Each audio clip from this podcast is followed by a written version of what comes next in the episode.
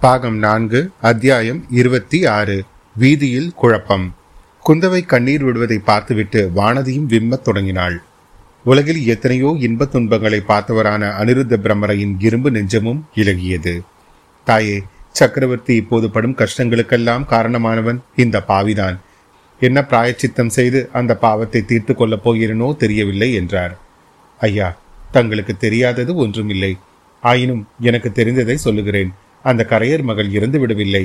உயிரோடுதான் இருக்கிறாள் என்பதை தந்தைக்கு தெரிந்துவிட்டால் அவருடைய துன்பம் தீர்ந்து மன அமைதி ஏற்பட்டுவிடும். அதை சொல்வதற்காகவே தங்களிடம் வந்தேன். எப்படியாவது என் பெரிய அழைத்து வர ஏற்பாடு செய்யுங்கள் என்று கேட்டுக்கொள்ள வந்தேன். ஆனால் தாங்களே அதற்கு பிரயத்தனம் செய்திருக்கிறீர்கள். ஆமாம்மா நானும் அத்தகைய முடிவுக்குத்தான் வந்திருந்தேன். மந்தாகினி தேவி உயிரோடு இருக்கும் விவரத்தை சக்கரவர்த்தியிடம் தெரிவித்துவிட தீர்மானித்து விட்டேன் ஆனால் வெறுமனே சொன்னால் அவர் நம்ப மாட்டார். முன்னே நான் கூறியது பொய். இப்போது சொல்வதுதான் உண்மை என்று எவ்விதம் அவரை நம்பச் செய்வது? அதற்காகவே இந்த தேவியை இங்கே அழைத்து வரச் செய்த பிறகு அதை சொல்லிவிடலாம் என்று எண்ணினேன். நேரில் பார்த்தால் நம்பியே தீர வேண்டும் அல்லவா? அதற்காகவே முக்கியமாக இலங்கை தீவுக்கு சென்றிருந்தேன். ஆனால் தங்கள் தம்பியோடும் பெரிய வேளாளரோடும் சதி செய்வதற்காக நான் ஈழநாடு போனேன் என்று பழுவேட்டரையர்கள் சக்கரவர்த்தியிடம் சொல்லியிருக்கிறார்கள்.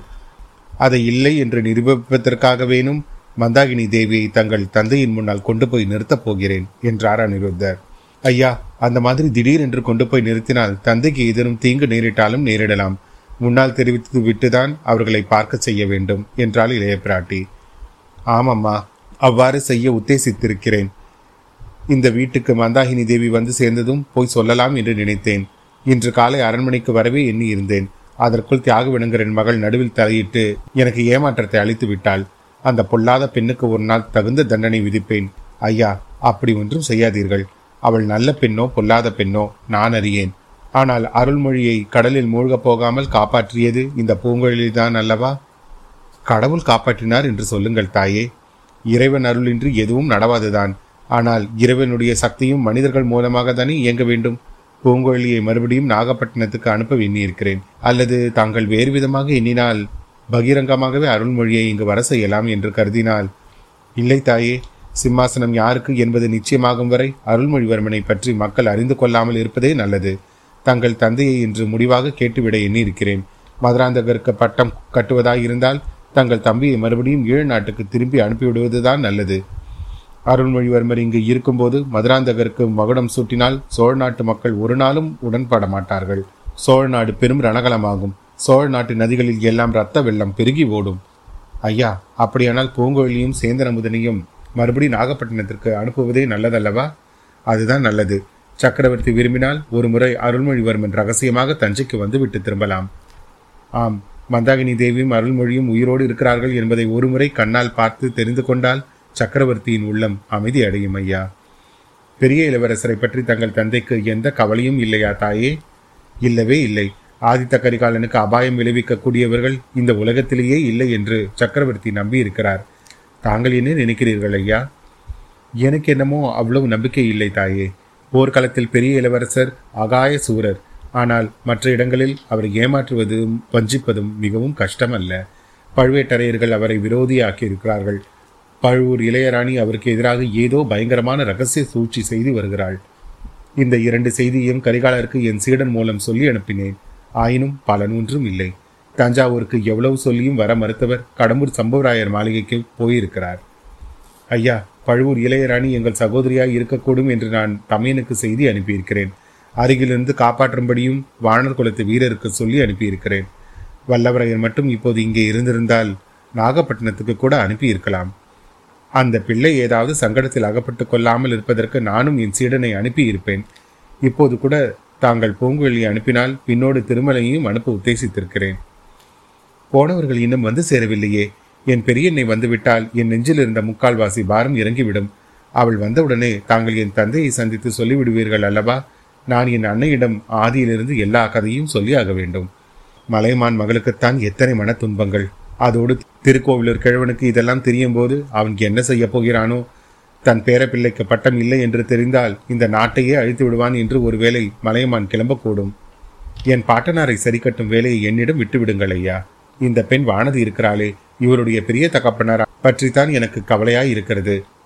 கொடும்பால் ஒரு பெண் ஒரு நாள் சோழ சிங்காதனத்தில் வீற்றிருக்கப் போகிறாள் என்று அவர் ஆசை கொண்டிருக்கிறார். இந்த பெண்ணின் மனதிலேயும் அந்த ஆசை இருக்கிறது. வானதி இப்போது குறுக்கிட்ட ஆத்திரம் நிறைந்த குரலில் அக்கா என்றாள். அந்த சமயத்தில் வானதி மேலே பேசுவதற்குள் பூங்கொழி உள்ளே பிரவேசித்தாள். அவள் தனியாக வந்தது கண்டு மூன்று பேரும் சிறிது துணுக்குற்றார்கள். கரையர் மகளே உன் அத்தை எங்கே? திருமலை எங்கே? என்று முதன் மந்திரி பரபரப்புடன் கேட்டார். ஐயா என் கர்வம் பங்கமுற்றது. நான் சொல்லி போனபடி அத்தையை இங்கு கொண்டு வந்து சேர்க்க முடியவில்லை. நீங்கள் போவதற்குள்ளேயே காணமா? அல்லது வருவதற்கு மறுத்து விட்டாளா அப்படியானால் இல்லை ஐயா. கோட்டைக்குள்ளே அழைத்து கொண்டு வந்து விட்டோம். அதற்கு பிறகுதான் ஜனக்கூட்டத்திலே அகப்பட்டு அத்தை காணாமல் போய்விட்டார் என்றாள் பூங்குழலி பின்னர் அச்சம்பவம் பற்றி பின்வரும் விவரங்களை கூறினார். மந்தாகினி தேவி நல்ல வேளையாக சேந்தனமுதன் வீட்டிலேயே தான் இருந்தாள். அவள் அங்கேயே இருக்கும்படியான காரணங்கள் நேர்ந்திருந்தன. நேற்றிரவு அடித்த புயலில் அமுதனுடைய வீடு சின்னாபின்னமாய் இருந்தது. தோட்டத்தில் இருந்த மரம் ஒன்று வீட்டு கூரை மேல் விழுந்திருந்தது. சேந்தன் அமுதனோ முதல் நாள் இரவு மழையில் நினைந்த காரணத்தினால் கடும் சுரம் வந்து படுத்த படுக்கையாய் இருந்தான்.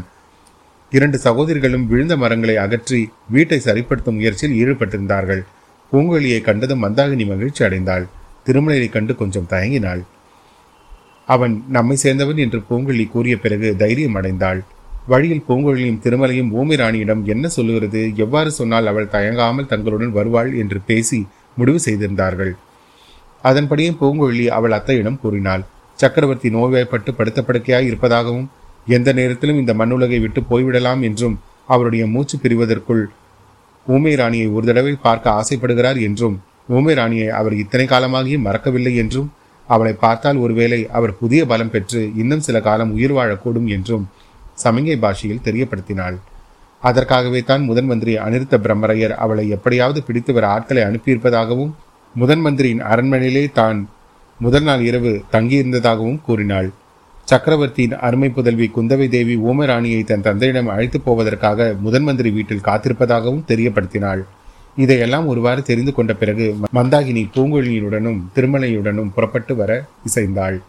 கோட்டை வாசலுக்கு அவர்கள் வந்து சேர்ந்தபோது சக்கரவர்த்தியின் வேலைக்கார படை கோட்டைக்குள் பிரவேசித்துக் கொண்டிருந்தார்கள். அவர்கள் போகட்டும் என்று மூணு பேரும் ஒதுங்கி நின்றார்கள். வேலைக்கார படையை மந்தாகினி கண்கொட்டாத ஆர்வத்துடன் பார்த்து கொண்டிருந்தாள். வேலைக்கார படையை தொடர்ந்து ஒரு பெருங்கூட்டம் கோட்டைக்குள்ளே பிரவேசித்தது. அவர்களை தடுத்து நிறுத்தவும் கோட்டை கதவுகளை சாத்தவும் காவலர்கள் செய்த முயற்சி பலிக்கவில்லை. இந்த கூட்டத்தோடு நாம் போக வேண்டாம். முதன் மந்திரி அரண்மனைக்கு போக பிரத்யேகமான சுரங்க வழி இருக்கிறது. அதன் வழியாக போகலாம் என்றான் திருமலை. இதை பற்றி பூங்கொழி அவளுடைய அத்தைக்கு சொல்ல பிரயத்தனப்பட்டாள். ஊமை ராணி அதை கவனியாமல் கோட்டைக்குள் போகும் கூட்டத்தோடு சேர்ந்து போகத் தொடங்கினாள். திருமலையும் பூங்கொழியும் பின்னோடு சென்றார்கள். கோட்டைக்குள் பிரவேசித்த பிறகும் திருமலை வேறு வழியின்றி தனியாக போகலாம் என்று சொன்னதை பூங்குழலி அத்தை பொருட்படுத்தவில்லை. கூட்டத்துடன் கலந்தே சென்றாள். கூட்டத்தை பார்த்தால் பயப்படும் சுபாவம் உடையவள் இம்மாதிரி செய்வதைக் கண்டு கண்டு மற்ற இருவருக்கும் வியப்பாய் இருந்தது. கொஞ்ச தூரம் போன பிறகு கூட்டத்தில் சிலர் மந்தாகினியை குறிப்பாக கவனிக்க ஆரம்பித்தார்கள். இந்த அம்மாவை பார்த்தால் பழுவூர் இளையராணி ஜாடையாக இல்லையா? என்று ஒருவருக்கொருவர் பேசிக்கொள்ள ஆரம்பித்தார்கள். திருமலைக்கும் பூங்கொழிக்கும் அது கவலையை அளித்தது. அவர்கள் மந்தாகினிக்கு முன்னால் போய் நின்று தடுத்து நிறுத்த முயன்றார்கள். அதற்குள் ஆழ்வார்க்கடியானை பார்த்தவர்கள் இவன் யாரடா வைஷ்ணவன்? பெண் பிள்ளையை தொந்தரவு படுத்துகிறான் என்றார்கள். இந்த வார்த்தைகள் காதில் விழுந்து வேலைக்கார படையில் முன்னால் போனவர்கள் திரும்பி வந்தார்கள். ஓமை ராணியை சூழ்ந்து கொண்டு மற்றவர்களை அப்புறப்படுத்தினார்கள். அந்த நெருக்கடியில் திருமலையும் பூங்குழலியும் கூட அப்பால் தள்ளப்பட்டு விலகி போக நேர்ந்தது. வேலைக்கார படையில் ஒருவன் மந்தாகினி தேவியிடம் அம்மா நீ யார்? உன்னை யார் தொந்தரவு செய்தார்கள் சொல்? அவனை இங்கேயே தூக்கிலே போட்டு விடுகிறோம் என்று கேட்டான். ஊமை ராணி மறுமொழி சொல்லாமல் நின்றாள். அதற்குள் ஒருவன் இவளை பார்த்தால் பழுவூர் ராணி ஜாடையாக இல்லை? என்றான். இன்னொருவன் அப்படித்தான் இருக்க வேண்டும். அதனால்தான் இவ்வளவு கர்வமாய் இருக்கிறாள் என்றான். பழுவூர் கூட்டமே கர்வம் பிடித்த கூட்டம் என்றான் மற்றொருவன். இந்த நிகழ்ச்சிகள் சின்ன பழுவேட்டரையரின் அரண்மனைக்கு சமீபத்தில் நிகழ்ந்தன. ஆகையால் என்ன சச்சரவு என்று தெரிந்து கொள்வதற்காக பழுவூர் வீரர்கள் அங்கே வந்து சேர்ந்தார்கள்.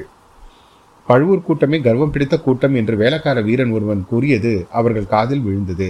யாரடா பழுவூர் கூட்டத்தை பற்றி நிந்தனை செய்கிறவன்? இங்கே முன்னால் வரட்டும் என்றான் பழுவூர் வீரன் ஒருவன். நான் தானடா சொன்னேன் என்னடா செய்வாய்? என்று வேலைக்கார வீரன் முன் வந்தான். நீங்கள் தானடா கர்வம் பிடித்தவர்கள் உங்கள் கர்வம் பங்கமடையும் காலம் நெருங்கிவிட்டது என்றான் பழுவூர் வீரன். ஆமாம் ஆமாம். எங்கள் இளவரசரை கடலில் மூழ்கடித்து விட்டதனால் இப்படி பேசுகிறாயா? உங்களை போன்ற பாதகர்கள் இருப்பதனால்தான் புயல் அடித்து ஊரெல்லாம் பாழாகிவிட்டது என்றான் கூட்டத்தில் இன்னொருவன். என்னடா சொன்னாய்? என்று அவனை தாக்கப் போனான். வேலைக்கார வீரன் அவனை தடுத்தான். பின்னர் கூட்டத்தில் கைகலப்பும் குழப்பமும் கூச்சலும் எழுந்தன. பழுவூர் வள்ளல்கள் வாழ்க மூன்று உலகமுடைய சுந்தர சோழர் வாழ்க கொடும்பாலூர் வேலர் வாழ்க என்ற கோஷங்கள் ஆங்காங்கே முளைத்தன. திருக்கோவிலின் மலையமான் வாழ்க என்ற கோஷமும் எழுந்தது. அச்சமயத்தில் சின்ன பழுவேட்டரையரே குதிரை மீது ஆரோகணித்து அங்கு வந்து சேர்ந்தார். அவரை கண்டதும் சண்டை நின்றது. ஜனங்களும் கலைந்து நாலாபுரமும் சிதறி ஓடினார்கள். வேலக்கார படையினர் முன்னால் சென்றார்கள். பழுவூர் வீரர்கள் காலாந்த கண்டரை சூழ்ந்து கொண்டு நடந்ததை தெரிவித்தார்கள். பூங்குழலியும் ஆழ்வார்க்கடியானும் வீதி ஓரத்தில் ஒதுங்கினார்கள். சுற்றுமுற்றும் கூர்ந்து கவனித்தார்கள். மந்தாகினி தேவியை காணவில்லை. ஐயா இது என்ன? இப்படி நேர்ந்து விட்டதே? தலைநகரில் அரசாட்சி அழகாய் நடக்கிறது. அத்தையை எப்படி கண்டுபிடிப்பது? ஏதாவது கெடுதல் நேர்ந்திருக்குமோ? யாரேனும் பிடித்து கொண்டு போயிருப்பார்களோ? என்று பூங்குழலி கவலைப்பட்டாள். காலாந்த கண்டகரும் பழுவூர் வீரர்களும் போன பிறகு நாலாபுரமும் தேடி பார்த்தார்கள். மந்தாகினியை காணவில்லை. திருமலை நான் இன்னும் சிறிது நேரம் தேடி பார்க்கிறேன். நீ சீக்கிரம் சென்று முதன் மந்திரியிடமும் இளைய பிராட்டியிடமும் சொல்லு. நாம் இரண்டு பேர் மட்டும் தேடினால் போதாது. முதன் மந்திரியும் இளைய பிராட்டியும் ஏதேனும் ஏற்பாடு செய்வார்கள் என்றான். பூங்குழலி போவதற்கு தயங்கினாள். மறுபடியும் ஆழ்வார்க்கடியான் நான் சொல்வதை கேள். உன் அத்தைக்கு ஒன்றும் நேர்ந்திருக்காது. ஜனக்கூட்டத்தில் யாரோ தெரிந்த மனிதன் ஒருவனை உன் அத்தை பார்த்திருக்கிறாள். அவள் ஒரு திக்கையே கவனமாக நோக்கியதிலிருந்து ஊகிக்கிறேன். அதனால்தான் கூட்டத்தோடு சேர்ந்து வந்தாள். இப்போதும் அவனை தொடர்ந்துதான் போயிருப்பாள். நீ போய் முதன் மந்திரியிடம் இதை பற்றி சொல்லு என்றான். பூங்குழலி முதன் மந்திரியின் அரண்மனைக்கு வந்து சேர்ந்தாள். இதையெல்லாம் கேட்ட குந்தவை பெரிதும் கவலை அடைந்தாள். அனிருத்தர் அவ்வளவு கவலை கொண்டவராக தெரியவில்லை. பார்த்தீர்களா இளவரசி? கலக பிசாசு எப்போது சந்தர்ப்பம் கிட்டும் என்று காத்து கொண்டிருப்பதை அறிந்து கொண்டீர்களா? அருள்மொழிவர்மர் உயிரோடு இருக்கிறார் என்று தெரிய வேண்டியதுதான். ராஜ்யமெங்கும் தீ மூண்டுவிடும் என்றார். தாங்கள் முதன் மந்திரியாய் இருக்கும் வரையில் அப்படி ஒன்றும் நேராது. இப்போது என் பெரியண்ணையை பற்றி சொல்லுங்கள். நான் பயந்தது போலவே ஆகிவிடும் போலிருக்கிறது அவர் எப்படி கண்டுபிடிப்பது என்று கேட்டாள் குந்தவை. அந்த கவலை தங்களுக்கு வேண்டாம் இளவரசி. கோட்டைக்குள் வந்து விட்டபடியால் இனி நான் அறியாமல் வெளியே போக முடியாது. அதற்கு தக்க ஏற்பாடு செய்து விடுகிறேன். தேடவும் ஏற்பாடு செய்கிறேன். இனி சக்கரவர்த்தியை பார்க்காமல் மந்தாகினி தேவி இவ்விடம் விட்டு போக மாட்டாள் என்றார் அனிருத்த பிரம்மரையர். அத்தியாயம் இருபத்தி ஆறு நிறைவுற்றது. பாகம் நான்கு அத்தியாயம் இருபத்தி ஏழு. பொக்கிஷ நிலவரையில். பூங்குழலி மந்தாகினி தேவியை விட்டு பிரிந்த இடத்தில் நாம் இப்போது அந்த மாதரசியை தொடர்வது அவசியமாய் இருக்கிறது. அவள் கூட்டத்திலும் குழப்பத்திலும் மறைந்துவிட்ட காரணம் பற்றி ஆழ்வார்க்கடியான் கூறியது உண்மையே ஆகும். வேலக்கார படையுடன் தொடர்ந்து கோட்டைக்குள் பிரவேசித்த கூட்டத்தில் மந்தாகினி ரவிதாசன் என்னும் சதிகாரனை பார்த்துவிட்டாள். மந்தாகினிக்கோ காது கேளாது வாயும் பேச முடியாது. அவ்வளவுக்கும் அவளுடைய கண் பார்வை கூர்மையாய் இருந்தது. ஆழ்வார்க்கடியானும் பூங்குழலியும் மந்தாகினி தேவியை கவனித்துக் கொண்டிருந்தார்கள். ஆகையால் அவர்கள் கண்ணுக்கு படாத ரவிதாசன் மந்தாகினியின் பார்வைக்கு இலக்கானான். வரப்போகும் நன்மை தீமைகளை முன்னாலேயே அறிந்து கொள்ளக்கூடிய இயற்கையான உணர்ச்சி மந்தாகினிக்கு இருந்தது. ஆதலினால் ரவிதாசன் ஏதோ தீய காரியத்துக்காகவே இங்கு வந்திருக்கிறான் என்பதை அவள் உணர்ந்து கொண்டாள். ஏற்கனவே ஏழு நாட்டில் அருள்மொழிவர்மனை ரவிதாசன் கொல்ல முயன்றதையும் அவள் அறிந்திருந்தாள் அல்லவா? ஆதலான் கூட்டத்தோடு கூட்டமாக தஞ்சையின் வீதிகளில் சென்றபோது அவள் பார்வை ரவிதாசனை விட்டு அகலவில்லை. குழப்பத்தின் உச்சமான நிலையில் சின்ன பழுவேட்டரையர் குதிரை மேலேறி வந்த சமயத்தில் ஜனக்கூட்டம் சடசடவென்று கலைந்ததல்லவா? அச்சமயம் ரவிதாசனும் இன்னொரு மனிதனும் ஒரு சந்து வழியில் அவசரமாய் புகுந்து செல்வதை மந்தாகினி பார்த்தாள். உடனே அந்த திசையை குறிவைத்து அவளும் வேகமாய் சென்று அதே சந்து வழியில் பிரவேசித்தாள். இது நிகழ்ந்த ஒரு நிமிட நேரத்தில் ஜனக்கூட்டத்தினால் மோதி தள்ளப்பட்டிருந்த திருமலையும் பூங்குழலியும் மந்தாகினியை கவனிக்க முடியவில்லை. பிறகு பார்த்தால் அவளை காணவும் இல்லை. மந்தாகினி சந்து வழியில் புகுந்து பிறகு இரண்டொரு தடவை திரும்பி பார்த்தாள். பூங்குழலியும் திருமலையும் காணவில்லை. ஆனாலும் ரவிதாசனை தொடர்வதே முக்கியமான காரியம் என்று எண்ணி சென்றாள். இந்த வரலாற்றின் ஆரம்பத்தில் வந்தியத்தேவன் காலாந்தகண்டரின் ஆட்களிடம் இருந்து தப்பி சென்ற வழியிலேயே ரவிதாசனும் அவனுடைய தோழனும் சென்றார்கள். ரவிதாசனுடைய தோழனையும் முன்னம் நாம் சந்தித்திருக்கிறோம். திருப்புறம்பயம் பள்ளிப்படையிலே நள்ளிரவு சதி கூட்டத்தில் நாம் பார்த்த சோமன் சாம்பவன் தான் அவன். அவ்விருவரும் அதிவேகமாக சந்து பொந்துகளில் புகுந்து சென்றார்கள். அங்கேயே விழுந்து கிடந்த மரங்களை பொருட்படுத்தாமல் தாண்டி குதித்து சென்றார்கள். மழை தண்ணீர் தேங்கியதால் ஏற்பட்டிருந்த சேற்று குட்டைகளையும் கவனியாமல் சென்றார்கள். இன்னமும் லேசாக காற்று அடித்துக் கொண்டிருந்தபடியால் மரக்கிளைகள் அசைந்தபடி இருந்தன. கிளைகளிலிருந்து அவ்வப்போது தண்ணீர் துளிகள் சலசலவென்று விழுந்தன. தங்களை யாரும் பின் தொடர்கிறார்களா என்ற எண்ணம் அவர்களுக்கு லவலேசமும் இல்லை. ஆகையால் அவர்கள் திரும்பி பாராமலே விரைந்து சென்றார்கள். திரும்பி பார்த்திருந்தாலும் மந்தகனி தேவியை அவர்கள் பார்த்திருக்க முடியாது. கடைசியில் அவர்களுடைய துரித பயணம் பெரிய பழுவேட்டரையருடைய அரண்மனை தோட்டத்தின் பின் மதில் ஓரத்தில் வந்து நின்றது. புயலினால் வேருடன் பறிக்கப்பட்ட மரம் ஒன்று அந்த மதில் விழுந்து முறிந்து கிடந்தது. ரவிதாசனும் சோமன் சாம்பவனும் அந்த மரத்தின் மீது எளிதில் ஏறி மதிலை கடந்து அப்பால் தோட்டத்தில் குதித்தார்கள். அவர்கள் குதிப்பதை பார்த்த மந்தாகினி தேவியும் சிறிது நேரத்துக்கெல்லாம் அதே மரத்தின் மீது ஏறி அப்பால் இருந்த தோட்டத்தில் இறங்கினாள். ரவிதாசன் சோமன் சாம்பவனை சற்று தூரத்திலேயே நிறுத்திவிட்டு பெரிய பழுவேட்டரையர் அரண்மனையை அணுகினான். பெரிய பழுவேட்டரையரும் பழுவூர் இளையராணியும் இல்லாதபடியால் அரண்மனை சூன்யமாக காணப்பட்டது.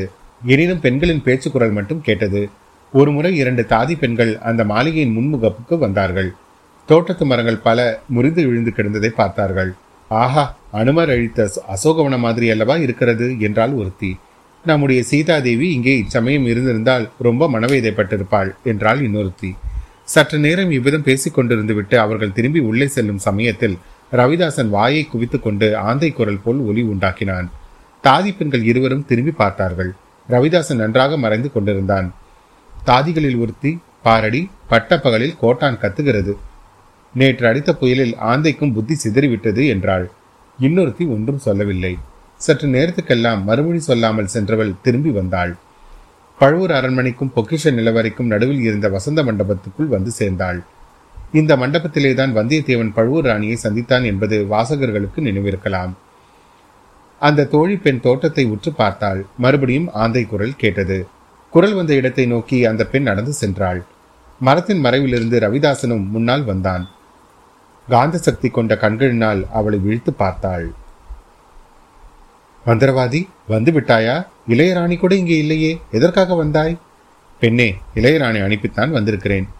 போன இடத்திலும் ராணியை நீ விடவில்லையா? இங்கே எதற்காக வந்தாய்? யாருக்காவது தெரிந்தால் தெரிந்தால் என்ன மூழ்கிவிடும்? அப்படி சொல்லாதே. சின்ன பழுவேட்டரையர் எங்கள் பேரில் சந்தேகம் கொண்டிருக்கிறார். என்னை அழைத்து ஒரு நாள் கடுமையாக எச்சரித்தார். மறுபடியும் மந்திரவாதி வந்தால் தம்மிடம் வந்து சொல்ல வேண்டும் என்று கட்டளையிட்டிருக்கிறார். அவன் கெட்டான் போ. அவர்களுடைய காலமெல்லாம் நெருங்கி வந்து விட்டது நீ ஒன்றும் கவலைப்படாதே. நிலவரையின் சாவி வேண்டும்.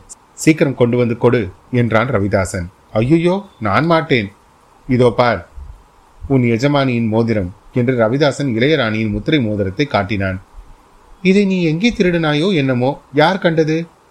அடி பாவி என்னையா திருடன் என்கிறாய்? இளையராணியே என்னை கண்டு நடுங்குவதை பார்த்து விட்டுமா இப்படி சொல்கிறாய்?